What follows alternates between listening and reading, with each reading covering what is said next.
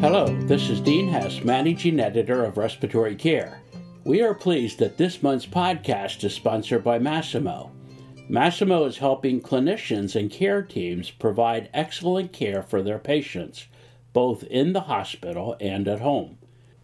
With advanced monitoring parameters and powerful connectivity tools, Masimo offers a range of hospital and home based solutions designed to support chronic care management, surge capacity efforts, and more. Whether inside or beyond the hospital, Masimo's remote monitoring solutions and hospital automation platform help providers seamlessly manage multiple patients simultaneously, providing data to help them identify when intervention may be required. Visit Masimo.com to learn more. And now let's hear what's in the February issue of the journal. Hello, and welcome to the February 2022 Respiratory Care's Editor's Commentary and Podcast. I'm Rich Branson, Editor in Chief of Respiratory Care.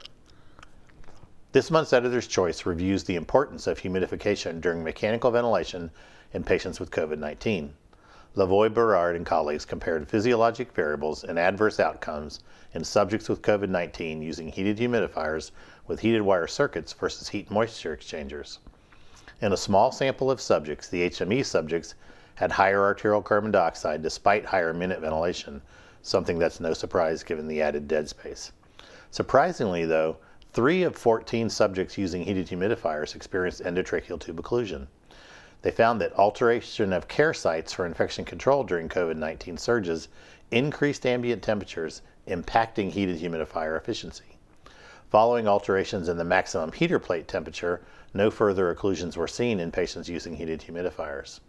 The accompanying editorial by Branson reviews the performance of humidification devices, the mechanical factors impacting ventilation, and the unique issues associated with COVID 19 there have been a plethora of papers about increased risk of endotracheal tube occlusion during COVID 19, which may be related to high minute ventilation, the changes in the ambient temperature, increased mucus production, as well as sloughing of the tracheobronchial mucosa that's been reported by several authors. Vines et al. studied a tool to predict postoperative pulmonary complications and guide allocation of respiratory care procedures. The authors performed a retrospective review of non intubated subjects in the surgical intensive care unit over a seven month time frame. They created the RAT, the Respiratory Assessment and Allocation of Therapy tool. The RAT tool includes the presence of respiratory distress, chest radiograph findings, oxygen requirements, cough, breath sounds, and slow vital capacity. Each variable can be scored from 0 to 10 in increments of 5. An initial or second score of greater than 10 was associated with the need for positive pressure ventilation. They concluded that the RAT scoring tool demonstrated an association with the need for positive pressure ventilation using modifiable factors and appeared to provide a quantitative method of determining if allocated respiratory therapy was effective. In some ways, this study falls short of achieving the objective because it's a retrospective data, not prospective data collection. Jamie Stoller opines that determining respiratory care allocation, the right care to the right patient at the right time, is the holy grail of respiratory care. He reviews his long experience with respiratory care protocols and emphasizes the principles of protocol development and implementation. Jamie suggests that training the therapist ahead of time in the use of the tool is critical for the successful application. Tawfik and others compared equations for determining power delivery during mechanical ventilation. In this bench study, they found that simplified estimates using airway pressure measurements that are routinely recorded were good estimates of mechanical power. Importantly, these measurements must be made during passive ventilation. Their results suggest that power could be measured and tracked within the ventilator and without additional maneuvers or measures. Damiani provides commentary describing the importance of power or energy transformation on the development of ventilator induced lung injury and patient outcomes. Then et al. evaluated esophageal pressure measurements in obese and non-obese subjects from an existing data set. They found that the average end expiratory pressure, esophageal pressure, was higher in the obesity group by 2 centimeters of water pressure. They compared PEEP settings in the obesity group to the tables from the EPVent 2 trial of esophageal pressure guided PEEP titration. The empirically derived PEEP setting was significantly lower than that which would have been suggested by the tables to maintain uh, positive esophageal pressure at end expiration.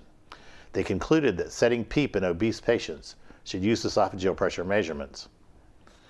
Rose and colleagues performed a retrospective analysis of subjects using mechanical insufflation exsufflation at home. They compared healthcare utilization before and after MIE implementation. Following MIE use, subjects required fewer hospital days, although there were no differences in emergency room visits or hospital admissions. The use of mechanical insufflation exsufflation was associated with reduced acute care costs, but increased home care costs. This was associated with the, the training and follow up of patients in the home using these devices. Gianni et al. described the use of high dose inhaled nitric oxide delivered using compressed gas cylinders and a system that uses an electric generator creating nitric oxide from air. Inhaled nitric oxide was delivered at 160 parts per million to healthcare providers 15 minutes daily, twice a day over 14 days. INO has potential antiviral effects, and the hypothesis was that caregivers treated with inhaled nitric oxide might have a reduced incidence of developing COVID 19. 12 healthcare workers received 185 doses of inhaled nitric oxide with both delivery methods and demonstrated similar impact on methemoglobin, oxygen saturation, and heart rate. Heart rate. The authors concluded that both methods were safe for high dose delivery of INO. Unfortunately, or fortunately, because the caseload started to fall with vaccinations and better understanding and treatment, the study was ended before they could find out if there was any impact of breathing nitric oxide on um, development of COVID 19 in those subjects. Bowen and colleagues performed a retrospective case control study of tracheostomy decannulation in subjects with chronic disorders of consciousness. They found that improvements in the level of consciousness, as measured by the revised coma recovery score, increased the chance of successful decannulation. However, they noted that some subjects in a persistent veg- vegetative state could be successfully decannulated. Failure to improve consciousness and continued tracheostomy, of course, were associated with mortality. Crimi and co-workers provide a narrative review on high flow nasal cannula use in subjects with COVID 19. This review covers the rationale, benefits, and risks for high flow nasal cannula use. Clearly, the concerns of high flow nasal cannula creating fugitive aerosols have been put to rest, according to the authors. High flow nasal cannula remains a first line treatment for the treatment of moderate hypoxemia in COVID 19. Saha et al. provide a systematic review of the use of bronchoscopy in COVID 19. They found that bronchoscopy often results in a significant change in patient management and that the transmission of SARS CoV 2 appears to be low with consistent use of appropriate personal protective equipment. Lipnick and co authors provide a special article on the impact of skin color on pulse oximetry accuracy, a topic of recent intense discussion in the lay press. These authors describe the well known phenomenon and discuss correction of this issue as part of a system to reduce racial inequities. Dr. Lipnick is part of the hypoxia lab at the University of California at San Francisco, where they study pulse oximeters and have been studying the effects of high altitude and hypoxemia on subjects for decades and are well versed in this area. Blakeman and others provide an AARC clinical practice guideline on suctioning the artificial airway. This is an update to a previous guideline, the new guideline using the RAND UCLA appropriateness method. This guideline covers neonates to adults. We appreciate you subscribing to the Respiratory Care Podcast and look forward to seeing you for the rest of 2022. To receive the content of this and past issues of the journal, visit our website at www.rcjournal.com. There you can also subscribe to receive podcasts of future issues.